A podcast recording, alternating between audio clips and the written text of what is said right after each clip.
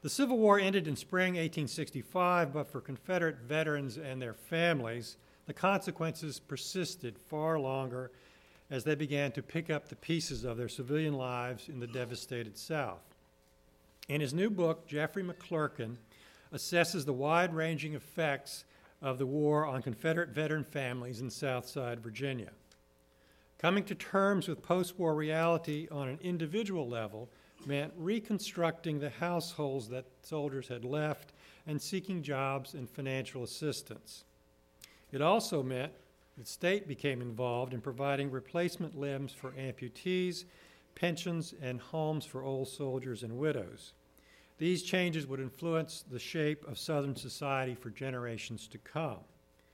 And indeed, we're here today in this particular spot in Richmond because of what came before because what used to occupy this block from the Virginia Museum over to the VHS in the early 20th century was the home for uh, Confederate veterans called the R.E. Lee Camp. Today, we're fortunate to have with us Dr. McClurkin, who is Associate Professor in the Department of History and American Studies at the University of Mary Washington. He's chairman of the department there, and he's active in the sesquicentennial efforts to commemorate the Civil War in the Fredericksburg area. He earned his PhD at Johns Hopkins University and is an expert on 19th century America, especially the American South.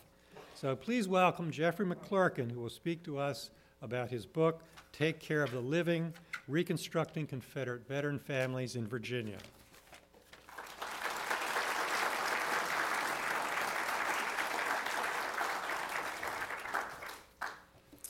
Good afternoon. Thank you. All right. Just like one of my classes. Come on, you can speak. Uh, let me begin by, by thanking uh, Nelson and, and uh, Frances Pollard and Lee Shepard and, and, and the rest of the staff at the Virginia Historical Society. Uh, I, this is a book that um, um, very much began in, in the library here and in some other places here in town, the Library of Virginia, uh, among others. Um, so I appreciate all of their help uh, in, in, the early stages of this project, and, and I certainly uh, uh, uh am honored uh, by the invitation to give one of the famous banner lectures. thanks to all of you for giving up your lunch hour to listen to an academic talk about something he spent a decade working on. Um, I hope, I hope at the end you think it's as worth it as I do, um, or, well, maybe not that much, but I hope you don't feel like you've wasted your time. Uh, I thought I'd start by talking a little bit about how I began this project, uh, how, and a little bit about how it ended up taking the shape that it did. Um, this project began a little over a decade ago with actually a single statistic, uh, a statistic about the percentage of white male deaths in the Civil War uh, in the South. Um, and, and there are actually lots of statistics and lots of debate about statistics related to the Civil War, but this is one for which there's, uh, there's some, uh, some pretty good evidence, uh, and that is that nearly 20% of white men of military age, and military age here is defined 13 to 43, um, nearly 20% of white men of military age in the South die over the course of the Civil War. Um, and so I began to think about what that meant, right? What would that have meant for surviving Southern white families? What would that have meant for the South as a whole? Uh, and so, while much of the scholarship of, of, of the postbellum South rightly explores the massive impact of emancipation, uh, looks at the political consequences, I, I, wanted to explore a parallel process that was going on during and after the conflict, namely, uh, the attempt to deal with the human consequences of war uh, death, but also woundings, amputations, illnesses, uh, and frankly, what we would now call post traumatic stress disorder.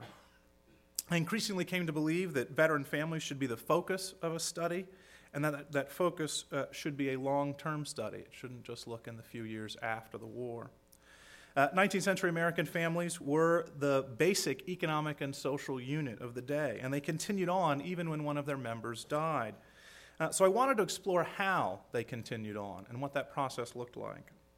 Uh, early in my research, I ran across uh, the following words in a speech, um, and you should recognize them because they became the title of the book. Um, a, a, minister, a Baptist minister in Danville in 1875, a gentleman by the name of J.E.L. Holmes, said, It is well to raise monuments to the dead, but I think it is far better to take care of the living. Right? And that was a, that was a, a, a notion that particularly resonated with me. And I suspected that Holmes was not alone uh, in, in such sentiments. And so I, be, I wanted to look further and further uh, at those who took care of the living, right? Uh, I also determined that as much as possible, I wanted to have a broad range of the socioeconomic spectrum of these veterans and their families. Uh, for reasons of sources and of interest, I think, historians have tended to focus on the elite, the wealthy, the most prominent. I wanted to get at the, I wanted to have the broadest range, uh, the broader picture, to find out about as many soldiers and their families as possible, regardless of economic level. Well, that's great, but then I had to decide where to go with that. Where was I going to go to assess the human impact of the Civil War? Well, I've always been fascinated, as many people are, with the Battle of Fredericksburg and with Pickett's charge in particular, uh, because of, of that, that particular moment in time as, as, a, as a symbolic and actual moment of massive wartime casualties. In other words, it's, it's a moment, a particular moment where we can measure and look at the human impact of war uh, in, in all of its uh, glory, and I use that in an ironic way. Uh, what I found when I began to look at the men who took part in, more accurately, the Pickett Pettigrew Trimble charge, uh, in greater detail, was that there were there were about 15,000 men, and I didn't really think I could track all of them down. Uh, that seemed like a little too much uh, for one project. Um, and it turns out that they were they came from a few particular areas. In fact, there were 16 companies of men from Pittsylvania County and Danville, Virginia. They made up over 10% of General George Pickett's division, the most men from any single area in Virginia that took part in that unsuccessful, albeit storied, charge. So, I began to focus my attention on Pittsylvania County and Danville. I decided to focus in a little more closely on that community. Now, the fact that it was the last capital, that Danville itself is the last capital of the Confederacy, added yet another symbolic layer right? A, a, a, symbolic role as representative of the Confederate soldier and Confederate veteran. It turns out that four fifths of the county's men of military age served in frontline Confederate unit, units. One fourth of them died in service. Nearly half survived the war, but only after being wounded, falling seriously ill, or being imprisoned in Union jails. Now, those numbers, for the most part, those statistics match up with those statistics, roughly, with those uh, statistics available for Confederate areas and, and for soldiers as a whole. So it didn't strike me as an area that was particularly atypical either.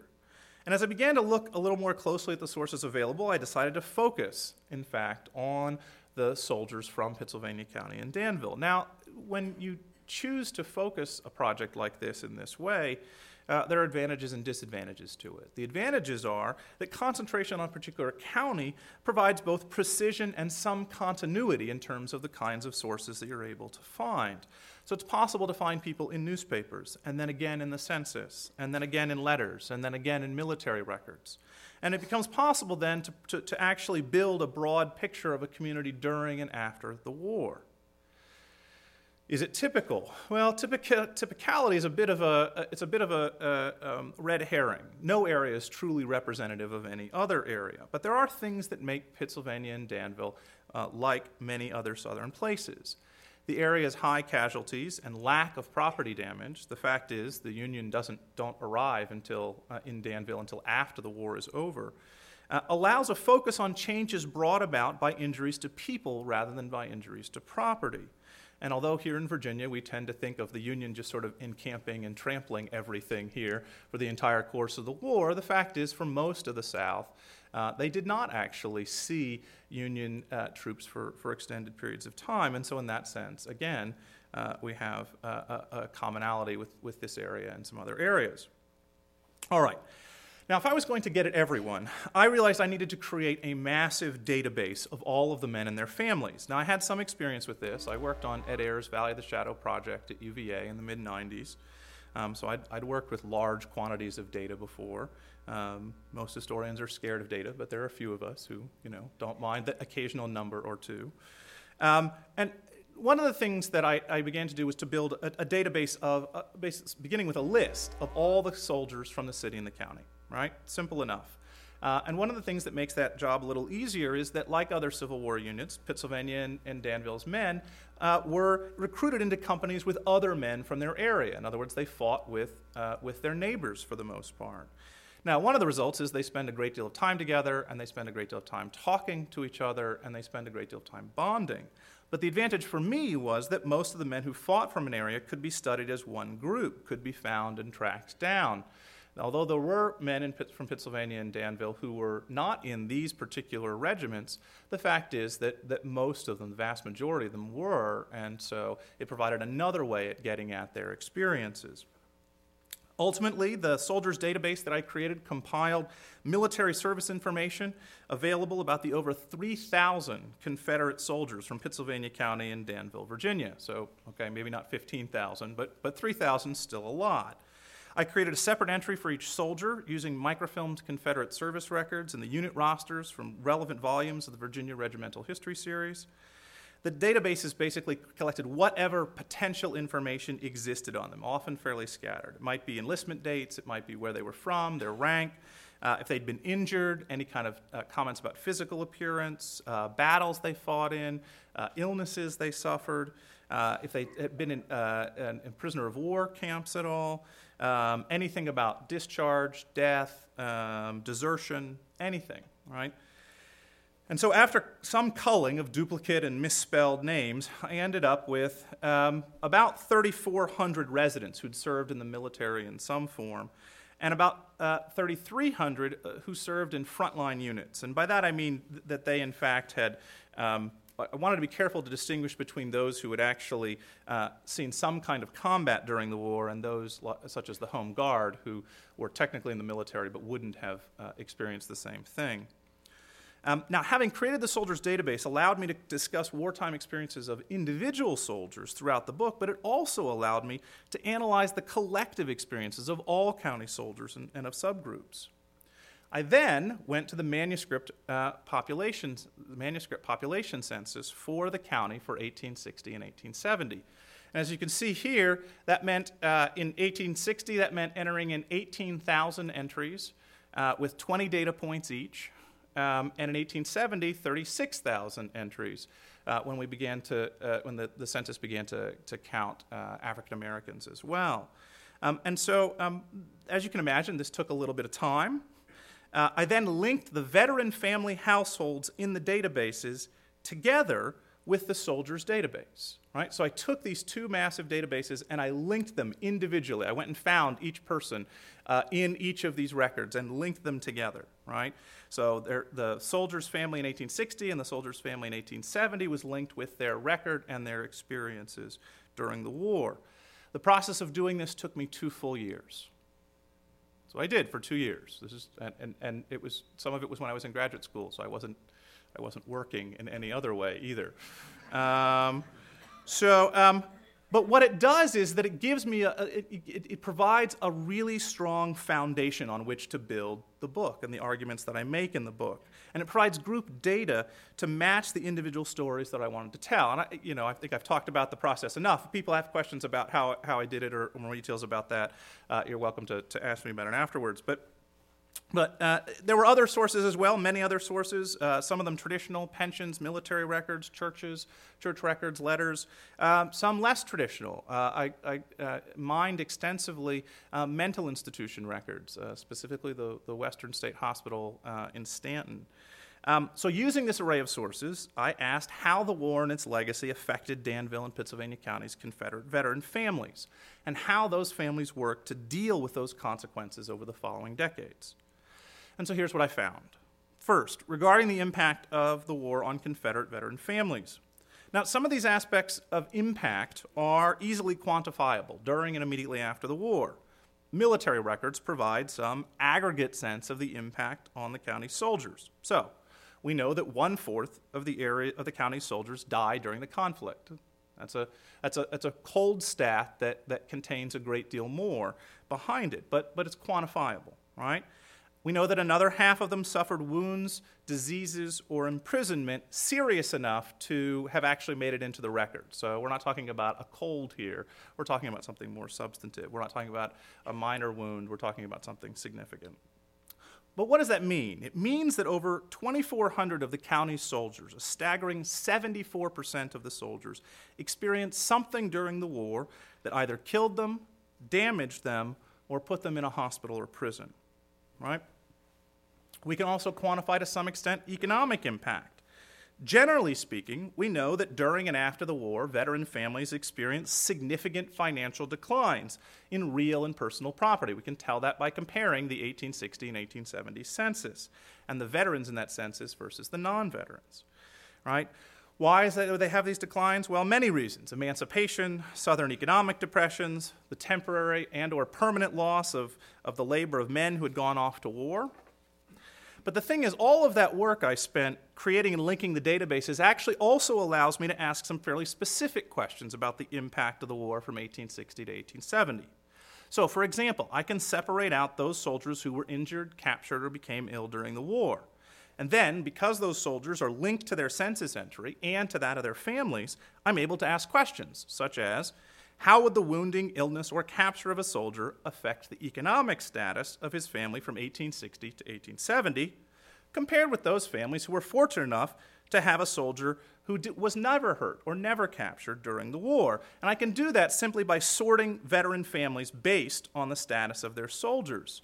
Now, sorry for the, the nastiness of the graphs, but see, I actually, I actually do like numbers. Um, um, and one of the things that, and, and, I promise in the book it's, it's much nicer um, and it's much more readable, but one of the things I wanted to just point out, there's a lot of data here and I don't have time to get into all of it, but, but, but the two red circles show the change in total wealth between 1860 and 1870 for those families who had somebody who served but then came back apparently healthy, right? And those who came back not healthy, right? It's a pretty significant, a 10%, nearly 10% difference in, uh, in wealth. But I can also, um, I, but I can also um, tell something else interesting, which is perhaps uh, obvious, um, but, but perhaps not. Certainly, uh, we haven't done this quantifiably. We have some anecdotal evidence that, yes, things were bad, right, uh, after the Civil War. Yes, economic times were hard. And yes, it was harder if, if someone was hurt. But, but what the, the, what the two current circles demonstrate is that having someone, at least in the short term, between 1860 and 1870, having someone who came back who had been ill, wounded, or not healthy was actually almost as financially damaging as having that person die. Right? Um, and that's something we don't necessarily think about. It makes some sense when we, when we, when we think it through, but that's something that uh, we now have some quantifiable evidence for. And of course, the economic impact was, was more than just the physical impact of wounding or the illness, uh, impact of, of illnesses on, on soldiers the Southern economy was devastated. So we know that even a healthy veteran, such as David Harris Watson, was unable to pay his debts and found himself in debtor's court a number of times in the years after the war. I bring up Watson in part because Watson's papers are located here at the Virginia Historical Society. Lee Shepard, many years ago, brought them to my attention, and they're particularly useful in getting at somebody who is not particularly well off, but, but clearly in the aftermath of the war was, was okay in the, in, in the pre war period, but, but financially, even though he remains healthy, uh, never seems to quite uh, recover economically. Other aspects of the impact of the Civil War are much harder to quantify, including the emotional, spiritual, and psychological impact of war. Um, yet there is evidence that it does exist that certainly reveals the difficulty of dealing with wartime problems, as well as the changes that came with the post war world. It's clear that emotionally and psychologically, members of veteran families suffered from temporary wartime physical separations, from permanent losses of family and friends, and from tensions caused by economic woes or physical and or mental war damage. At a minimum, these changes placed stress on Confederate veteran families. At worst, they left some of those families impoverished, dysfunctional, and in a few cases, put people in the care of a state mental institution. Asylum records from the wartime and the post war period, even decades later, indicate the tip of the iceberg of the massive psychological impact of the Civil War. I say iceberg because, because the records of the state asylums represent many of the worst case scenarios, right, uh, uh, of the impact of the war, but they by no means come even close to being all of those affected mentally uh, by the war. Many of these consequences stretched on for decades. State records reveal the long term impact of the war on these veteran families. Uh, pension request applications reflect ongoing financial problems 20, 30, 40 years out. Uh, those same applications reflect uh, ongoing exacerbated physical problems as these veterans aged. Now, for the most part, Pittsylvania County and Danville's veterans and their families tried to keep to a minimum the changes that the war and all of its consequences brought to their lives. Now, that first meant surviving, then rebuilding their families using a variety of strategies. Now, the institutions and people to which those, those families turn for assistance in their attempt to prevent, minimize, or cope with the significant physical, economic, and emotional consequences of the war reveal to us a post war world that was fraught with difficult choices. But that also leads us back to the other part of my goal for this book to detail those places and institutions to which Confederate veteran families turn to for help. And what I found were resources that I began to think of as circles of assistance, used by these families to rebuild themselves, to reconstruct their households. These are, these are methods of assistance that, that overlap to some extent in time and in function, but they start with the family and they move gradually outward, right? They start with the family trying to reconstruct itself, and then they go to the local community, and eventually they turn to the state. Um, now, I don't have time in my talk today to go into detail on the options available to families during the war itself, um, although that's something I do cover in the book. Um, so, I, but, I, but I do want to note one thing about that. What, what is clear is that, that Confederate veteran families, when they are still just Confederate soldiers' families, begin to work out some of these things. They begin to realize that, that this is an event that goes beyond what had existed before, and that the previously existing methods of dealing with social and, and economic crisis simply aren't going to be enough, right? And so they begin to think a little bit more broadly. All right, so I want to talk then about each, each source of assistance with, with what I see as the strengths and weaknesses of each option. Um, and we begin with families. and for each of these, I have a, I have a quote which I think uh, uh, sort of uh, highlights, uh, in some ways, the, the strengths or, in some cases, the weaknesses of these particular areas. So even though George couldn't spell in hopes uh, and didn't realize it was two words, uh, the, the, the passion in his letters, in the letters ba- um, um, back and forth, are, are incredibly powerful. And, and what they reveal is that uh, not surprisingly, home was the place to which soldiers wanted to return. Home was the place in which soldiers wanted to rebuild their lives. They wanted to do so nurtured within the strong economic and emotional support of their network of family, familial households, uh, as well as their relatives and friends. Again, as I said, the basic unit of economic and emotional support in the 19th century was the family household, and that doesn't change. Arguably, it gets even stronger after the Civil War. At its f- most fundamental level, the rebuilding of veteran families required, as one household head wrote three years after the war, using every economy and working every way to get along. All right? Now, working every way to get along meant choosing one of or more of a variety of strategies intended to, to maximize the economic and emotional benefits of those strategies. They included manipulating the family household structure. It might mean you move in with someone else. It might mean you take in boarders. It might mean you, you uh, literally change the, the configuration of your house, right? And that, uh, that those uh, decisions were particularly important and essential for soldiers' widows who were having to find their way in a post war world that did not include a father and a husband.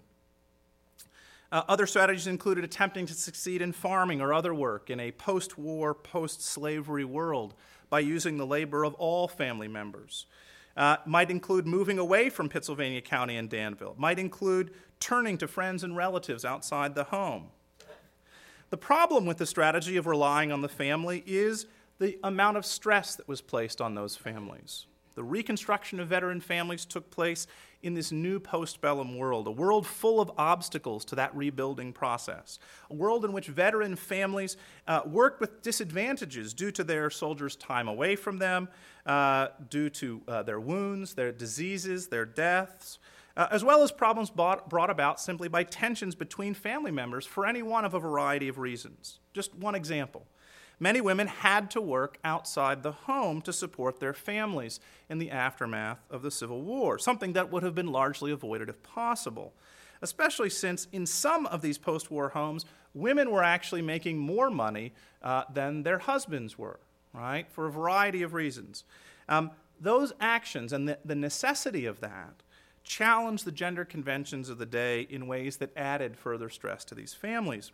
In some ways, it's amazing that veteran families were able to survive at all.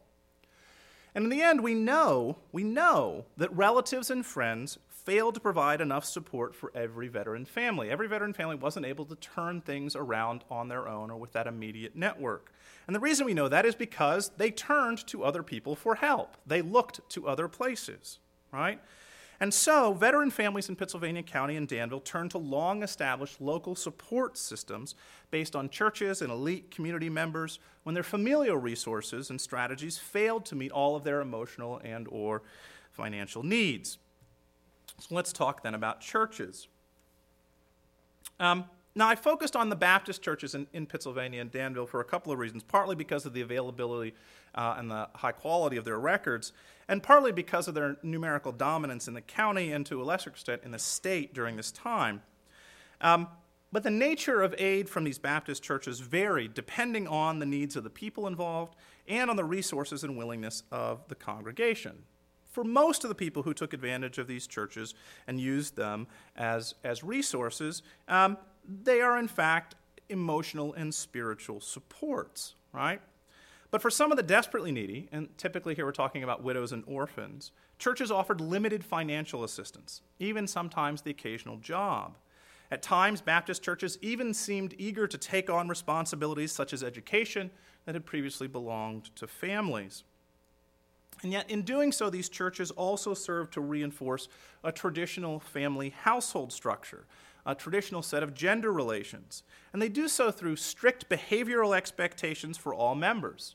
And so there are a number of veterans who are kicked out of these churches or who choose to leave these churches, um, sometimes just ahead of the uh, committee meeting that would have kicked them out of these churches uh, for things like dancing.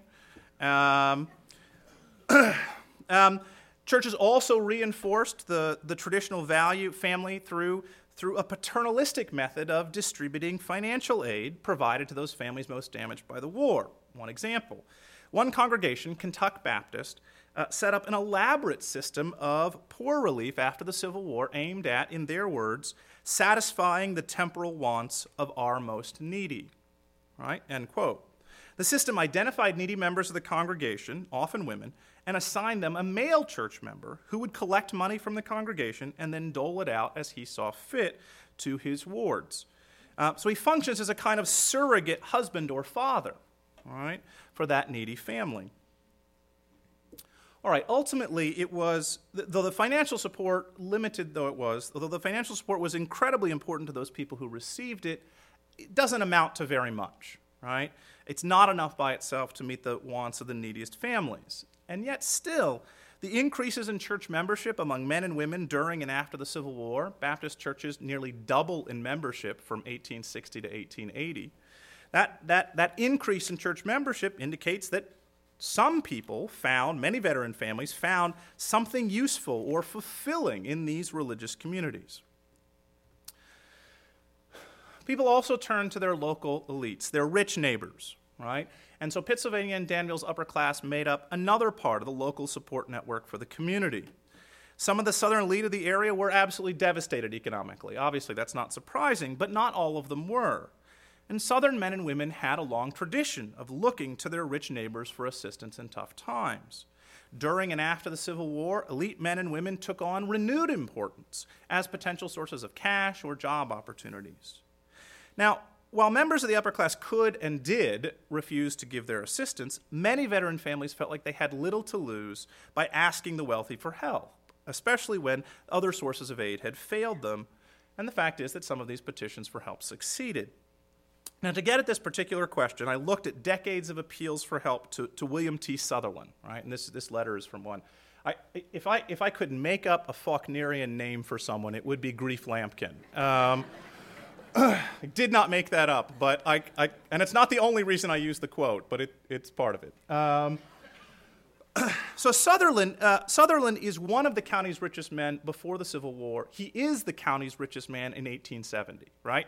So he actually he does pretty well uh, through this whole Civil War thing.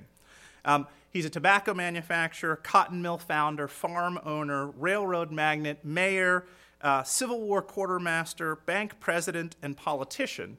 Um, and as such, he received lots of requests for help. Uh, from, from people who wanted jobs, who wanted, I mean, he practically ran at least one business in every industry, um, in every possible aspect of the town. Um, so they asked him for jobs, but they also asked him for money, and they asked him for the use of his influence on their behalf. And many of these requests come from people who are in dire need. So, veteran William Baugh, wounded at Gettysburg at the Battle of Seven Days, explained that he needed Sutherlin's help getting a job uh, working the Danville toll bridge because, quote, I am disabled and must go at something besides hard labor. And there are many other of these appeals, uh, many equally heart wrenching, uh, some unbelievably petty. Um, but, but what we find when we look collectively at these petitions, and especially those that Sutherlin actually approved, is that a new category emerged a new category of the worthy needy, right? Uh, people who are Confederate veterans or Confederate veteran family members. Right? Now, evidence of this can be seen by the success rate of Confederate veteran petitions to William Sutherlin. Over 82% of the successful appeals for help came from veteran families, as compared with 57% of veteran families within the overall applicant pool. Veteran families appealing to Sutherlin for assistance were much more likely to get their aid than non veterans. But again, here we have to be careful about, about reading too much into this, right? Um, there were limits. Sutherlin had to turn many people down. At one point, his aide, S.R. Neal, wrote back to a petitioner He esteems you highly as a friend and would, if convenient, be gratified to comply with your request. But the present stringency of money matters is very great. And besides this fact, the major, this is what he liked to be called even 20, 30 years after the Civil War, the major has been for some time past loaning out and otherwise using large amounts of funds and has yet, as yet, been receiving nothing in return. Therefore, under these circumstances, it will not be convenient for him to accommodate you at present. Almost a form letter. Um, I would say it's a form letter, except I only found it on one letter. So, um, but, but you get a sense that there were limits. Uh, even the richest man couldn't give money to everybody. Uh, in fact, um, depending on how you interpret uh, some of his responses, um, he seems to have turned down nearly three quarters of the people who requested aid. Um, add to that that many of his fellow elites in the South had been financially devastated by the war and emancipation, and we can see that the long standing system of elite aid to needy veterans was severely strained, if not actually completely broken, by the post war crises. And so we have to go even further out. One place that veteran families looked for help that they really hadn't looked so much before were the state's mental institutions. All right? Specifically, Pittsylvania and Danville's veteran families looked to Western Lunatic Asylum, uh, later known as Western State Hospital in Staunton. Now, it's important to understand that although many Virginians seem to have suffered from what we would now consider to be mental illness, not everyone with apparent psychological problems would have gone to an insane asylum. Uh, relatives usually attempted to care for family members with psychological disorders uh, only if their behavior was violent, or if they wandered off, or if their family couldn't take care of them, would the mentally ill be put in the local jail initially, and would commitment to an asylum be considered. But some of that changes after the Civil War. And the records of the Western Lunatic Asylum, including admissions books and medical charts, suggest that, uh, that the Civil War and its aftermath had a significant psychological effect on some veteran families. The antebellum support system for mental illness that had existed broke down under the trauma and stress of the conflict and its consequences, and veteran family members with mentally ill relatives turned to the state for help. Virginia's asylums became part of a post war system in which the state took on responsibilities that families were unable to fulfill, caring for, or even, in their own words, curing, and I'll, I'll come back to that in just a second, curing men and women uh, who were apparently affected by the war. Um, of the 455 patients admitted to Western State between 1861 and 1868, 57 of them, over 10%, were admitted because of the war. That's actually what was written in the admissions book. Cause of admission, the war. All right? Now, for most of these patients, their medical records directly link their mental problems to some kind of involvement in the Civil War. Now, that's not to say that the conflict actually caused these mental illnesses. Um, even today, our understanding of the causes of mental problems remain, let's just say, less than perfect. Um, but from the point of view of the, of the patient's relatives and from the point of view of the doctors at Western State Hospital, uh, there were clear links between the Civil War and its consequences and the mental problems that these Virginians suffered during this period. Uh, these conditions included uh, military service, the death of loved ones, um, the results of the war, in terms of, in other words, the South had lost, uh, the post war economic, social, political, and racial conditions. And though it's dangerous for us to impose modern diagnoses on people in the past, it's hard not to see numerous connections between the symptoms of these men uh, and women and what we now call post traumatic stress disorder, including one veteran's quote, impatience, fretfulness, violence of temper, and loss of mental power. If you actually take the, the DSM guide for, uh, for, for PTSD, you can actually see quite a few similarities here. Um, and my comment before about the iceberg certainly not everyone reacted to the war in quite the same way. And not everyone reacted to the war with such force that their friends, family, uh, and community decided they needed to be committed to an asylum. But the fact is, there are a number of tales of depression and violence uh, among men and women across the South in the post war period, which suggest that white Southerners paid a fairly significant psychological and emotional toll. Now, the goal of 19th century asylum of the 19th century asylum was to either cure or care for the mentally ill. And about 64% of the sample patients' mental conditions improved to the point that the medical staff believed they could be discharged to their friends or, or, or their family. Still, we shouldn't read too much into that. Uh, while sometimes a discharge meant a person could and did return to their life, cured in some cases merely meant that the person was no longer a danger to themselves or to others. Um, so, trying to assess the value of, of Western lunatic asylum. Uh, just the name is, is problematic today. Um, but trying to assess the value of that for veteran families reveals a weakness in my strategy of using the family as a unit of analysis, right? Because families consist of individuals, and the ability to put a family member in the asylum uh, actually did not mean the same thing for all members of the family. Might be a great idea if you were not the person being sent to the asylum. Uh, if you were the person being sent to the asylum, however, you might have very different feelings about it. Certainly, for some patients, the strange surroundings, the limits on their freedom, the quite frankly horrific treatments with opium and various other concoctions. I just say opium, and that doesn't sound so bad, but actually, uh, the mixtures are pretty horrible. Opium and sulfuric acid is not something I think any of us want to try orally.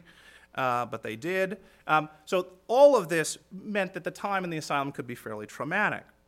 And yet, they play, Western State Hospital and, and other state asylums were part of a post war system in which the state took on a much more heavy responsibility, responsibility for things that had traditionally been families' uh, responsibilities. All right, so I'm almost out of time here, so I'm going to have to talk briefly about, about uh, the more traditional forms of state aid. I don't feel that guilty about it, in part because I wrote about it in the book and you could buy it and read it, but, um, but also because uh, this is one of the things I think that, that lots of people, lots of great scholars have, have begun to write on. Mostly, they've begun in the North, but there, there, there are quite a few people working on this in the South as well. So I, I think there's a lot to be said here. Let me just say that, that through a series of post war acts, passed by Virginia's General Assembly, the state built on wartime relief efforts to provide financially for the soldiers and families who had most severely borne the burden of the Civil War. It begins in a limited way with aid for amputees, those survivors most physically harmed by the war. But over time, Virginia's legislators widen and widen and widen the group that could receive aid to include all veterans disabled by war, women widowed by war, veterans disabled by age, and widows whose veteran husbands had died after the war. Eventually, Virginia provided homes for elderly and disabled veterans, veteran widows, and even veteran daughters. As Dr. Lankford mentioned, we are very close here, right, right, right on the spot of the Lee Camp Soldiers Home and right, right down the street from the Home for Needy Confederate Women. Those things were here. And in doing so, the state of Virginia created, they didn't always call it this, but they created a social welfare system, right? It's a limited social welfare system, and it's a social welfare system where one had not existed before, and it's a social welfare system that was exclusive. it was exclusively for whites, right? Not all whites, veterans, but when you look at the percentage of veterans uh, among the white population, we're talking about quite a few people. All right. Um, the fact is that, that many veteran families took advantage of the state based aid offered after the war. Um, I think it's worth emphasizing that in doing so, uh, that, that, that merely applying for what was veteran specific assistance, the very process of applying for it, the process of being awarded it, responded to and reinforced the legacy of the Civil War as the central event in the lives of many of Virginia's veteran families. And this is especially true if you happen to spend the last days of your life in a home built for participants of the war.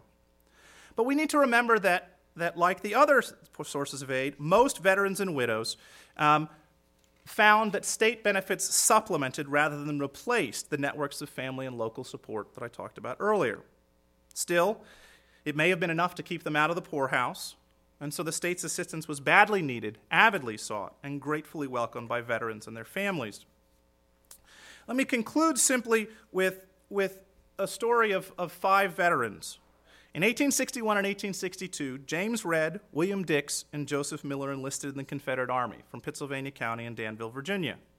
So too did George and James, the husbands of Bathsheba Adams and Jane Smith. By the end of the war, Smith, Smith and Adams' husbands were dead, Redd had been wounded, Miller had lost his leg and spent a year as a prisoner of war. By 1870, Dix's family had lost 80% of their 1860 wealth, nearly $10,000. Beset with financial difficulties, Dix attempted suicide. So, for these five soldiers and their families, it's pretty clear the Civil War had brought significant consequences. And yet, none of the members of these veteran families passively accepted their lot. They each employed strategies intended to maintain or reconstruct their families during and after the conflict. During the war, Redd appealed, appealed for assistance to a member of the local elite, while Adams and Smith turned to their churches and families for emotional support. After the war, uh, Baptist churches provided the widows with further financial assistance. In the aftermath of his suicide attempt, William Dix uh, uh, William Dix's family sent him to the Western Lunatic Asylum, from which he returned 19 months later, apparently cured and not in quotation marks, cured. Um, Joseph Miller turned to the state of Virginia for an artificial limb, as well as financial support, eventually gaining, gaining a pension in the last year, last years of the 19th century. And in the first years of the 20th century, James Redd entered the Lee Camp Soldiers' Home, uh, a state supported home for disabled and elderly Confederate veterans. Like thousands of Pittsylvania's veteran families, these men and women looked for ways to cope with the consequences of the Civil War that often transcended the structure of their families. Thank you very much.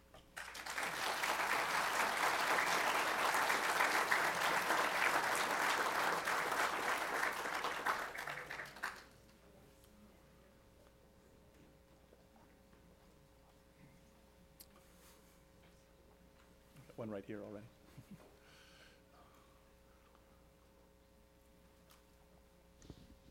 tried.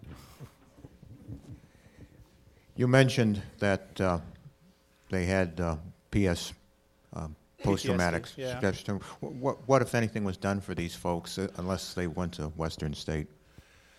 Yeah. Uh, well, I mean, they wouldn't, obviously, they wouldn't have described it as post-traumatic stress disorder. They have a, a variety of names for, uh, for, for, it, but um, they don't really know what to do. one of the trends that we see during this time period is that um, is that there's an increase in the number of institutionalizations, right? So more and more people are being taken to state hospitals. So part of the growth, and, and I don't get too much into this um, in, in the book itself, but, but part of the growth um, that we see for Western State is, it comes out of the need to deal with the increasing number of people who are dealing with, with issues after the Civil War, right? Um, the, the treatments that they are involved in are not let's just say they don't mesh up with the current uh, method of treating uh, people. They, it was not unusual, for example, to rub someone raw um, and, and then uh, topically apply various medicines uh, on their scalp. Um, um, the, the oral mixture I talked about was sulfuric acid, iron oxide, and opium. Uh, they called it the red mixture. Um, I mean, just this is what they would give people that were that were upset, and you know you can read in the records like got more upset I'm not surprised. Um, um, so unfortunately, it's a, you know, I'm, I'm, joking here a little bit because it's a, it's a pretty sad story. They didn't really know what to do. Um, Eric, Eric, Dean um, has written a book called Shook Over Hell, which looks at the, at the northern side of this as well. Um, and and um, they, they, were, they were sort of baffled by what to do with it, although the, the union is particularly interested, the federal government is particularly interested in trying to figure out what to do. They just, they're just really bad at it. So.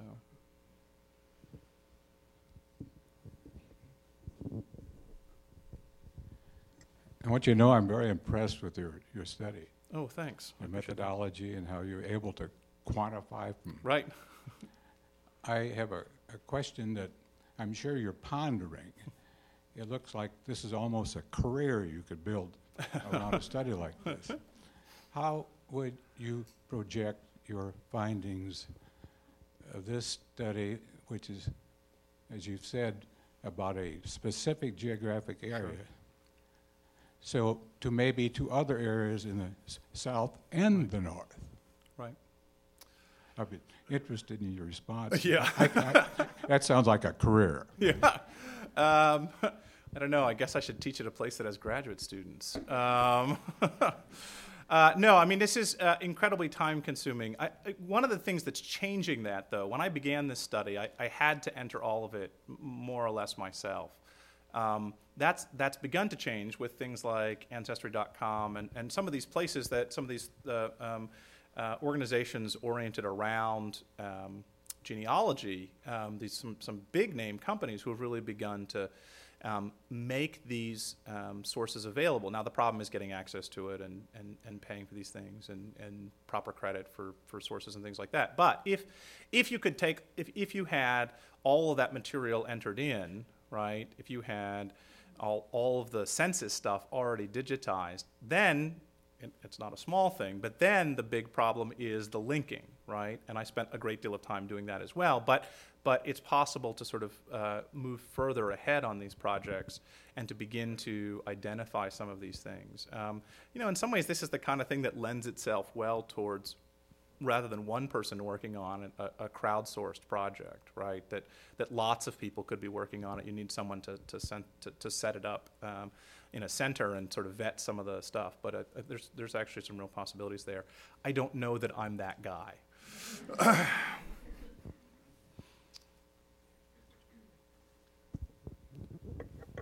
Uh, with women having to uh, pick up and keep on keeping on, did, uh, did that give any impetus? I think you alluded to it, impetus to the suffrage movement that began to arise later?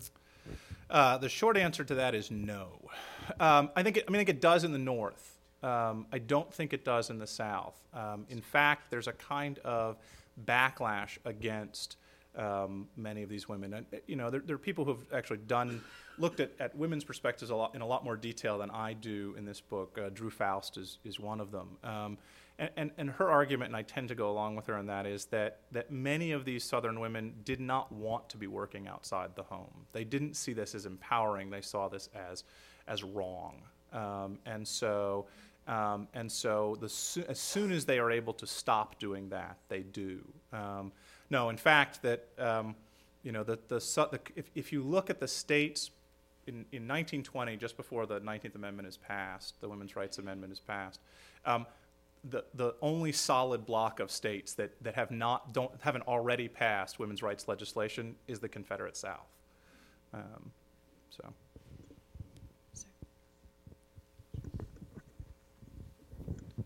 I was just going to ask about the uh, financial uh, impact of the sure. war.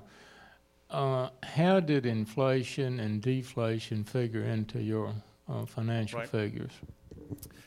Um, the, the, the flip answer is they didn't. Um, in, the sense that um, I mean, I, I, went and looked at the at the changing. Um, um, um, you can adjust for inflation in 1860 versus 1870, which is when I get most of my financial information from. It's the it's the personal property and the real estate property for the uh, in the census. Um, you can adjust for that. Um, most of the statistics I'm using, though, are comparative statistics to other people.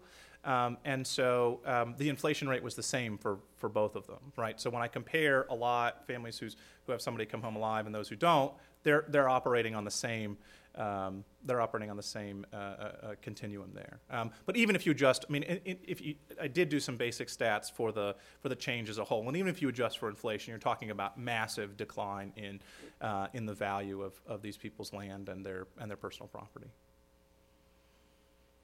Um, I'd like to add a, a, a, something extra to that question. Okay. Um, in that table you showed of the diminution of, of um, resources of, of the order of 75, 85 percent. Right. What is the baseline for those families who did not lose a member? Or is it already built in there? Yeah, it's, um, yeah, it's, um, you can see they're starting, the average, total wealth, average total wealth per family um, is, is right here. All right. That's the begin. I, I meant for the non-veteran families, the ones who never. Oh, the ones that aren't, the ones that aren't here. Yeah, I don't have that stat up, um, but I, yeah, I mean, th- th- what, um, it's uh, table 2.1 in the book. Yeah, But my, I have a very superficial Sure. understanding of this, but, but just knowing the loss of, of the value of the slaves would account for some significant uh, fraction Yeah. for all families. Yeah, what I did, yeah, no, you're absolutely right. And that's why I actually linked the 1860 census and, and all of those families to the slaveholding census in 1860 as well. And what you find is, uh, is actually that, um, that more slaveholders are veterans than, than are not. Um, in fact, they, there's a higher percentage of slaveholders who serve. Um, um, um, and so, no, there's a corresponding percentage. I'm trying to remember tables from five years ago when I wrote them. Um, yes, the, so there are more. There are slightly more. There are slightly more um, veteran slaveholders. There's a slightly higher percentage of slaveholders who are soldiers um, than in the population. So it's something like 80 percent of slaveholder families send somebody off, um, and so. Um, remind me how what your question was. I'm, I'm trying, I'm trying to get a sense, I mean, these are devastating numbers you're showing here, but I'm trying to get a sense of, How much of it How is much the, more how much how much of the value of slaves? Yeah, there's no question that some of it, that a lot of it is the value of slaves. Um, and how much is it just devastating for those numbers as compared to families who didn't lose anyone physically to the war? Um, yeah, I don't I don't know that I that I separated it off that way. Although I could go back to the databases and figure that out. Um, that's a that's a good question, but I, it's not one that I asked. Um, it's one that I could ask.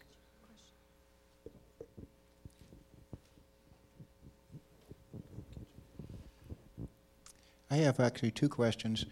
Uh, One is like another financial type question. Uh, Okay. And uh, in, I- in my own family, I was a great-grandfather or uncle who uh, died uh, in service of the Confederacy in the first year of the war. And then in the following year, his father made a claim for salaries that he had not received Right.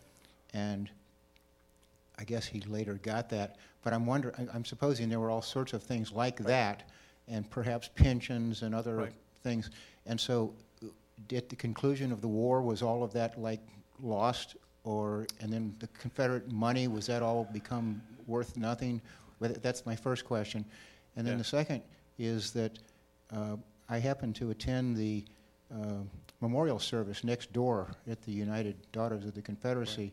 And one of the things that they made a, a big presentation about was that how the it was the veteran soldiers of the Confederacy who were so instrumental in reconstructing the society and putting things back together and even you know making the society all make more sense.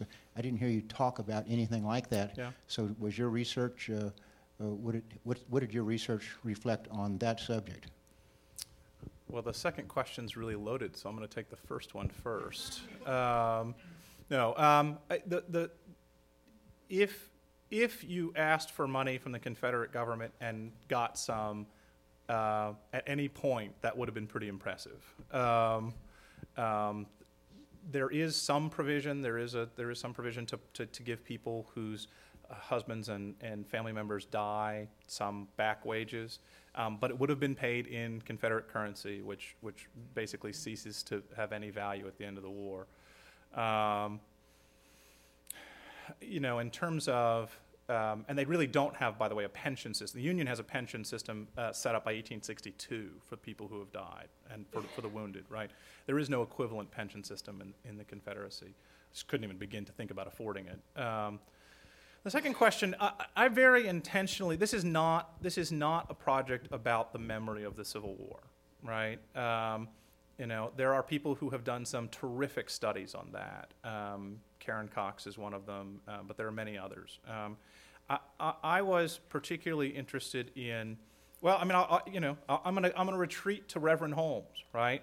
Uh, let's, let's not study the monuments to the dead. Let's take care of the living, right? And, and, and I, my sense is that there were, that, that while the, the, the memory of the war is something that, um, is something that, that meant a lot to a, to a number of people, um, that, that surviving day to day um, for decades after the war was more important. And that's sort of the, that's sort of the approach that I took in the book, that, that that's what I wanted to focus on. I, I cite in, you know, I give, I give credit to those people who have written on these things and have talked about some of the things that, that the Daughters of the Confederacy were talking about. But, um, but that's, that's not what this book is about. So. Uh, you mentioned that this used to be the grounds of a old folks home for the desiccated Confederate soldiers. yeah, I'm looking at a, uh, a brochure now that mentions the Confederate War Memorial Chapel. It was built by those people, and it's open to the public right over here on Grove Avenue. It's Nelson's that right around the, right across the way. Yeah, yeah. There's, this is a, this is a site with lots of history, and and I'm not just saying that because Nelson told me to. One okay. Last question.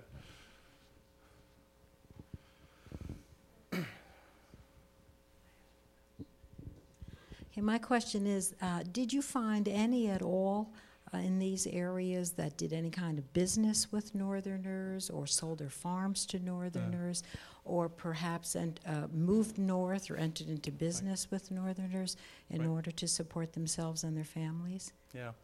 Um, you know, the thing about studying uh, Pittsylvania and Danville is there aren't a whole lot of Northerners there. Um, I mean, that's not entirely true. When the cotton mills open up, then, then the North get really interested, but that's, that's not really till the 1880s and 1890s. Um, uh, then you begin to see some outside, outside investment, but, but mostly because they're, they're concerned.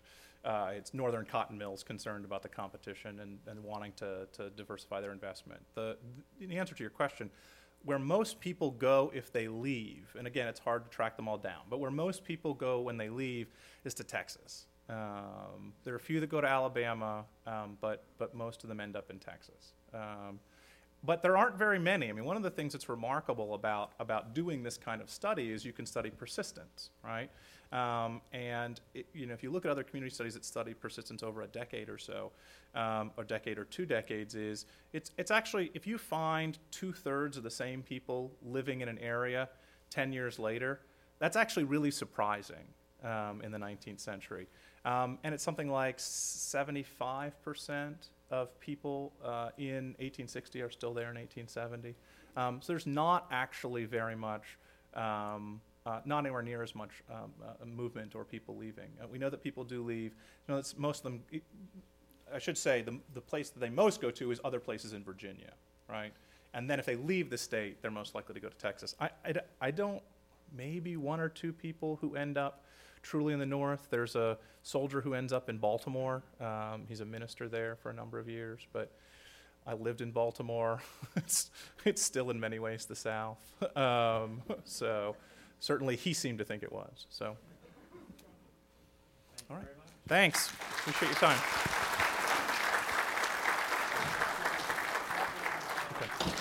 Okay. Okay. Thanks.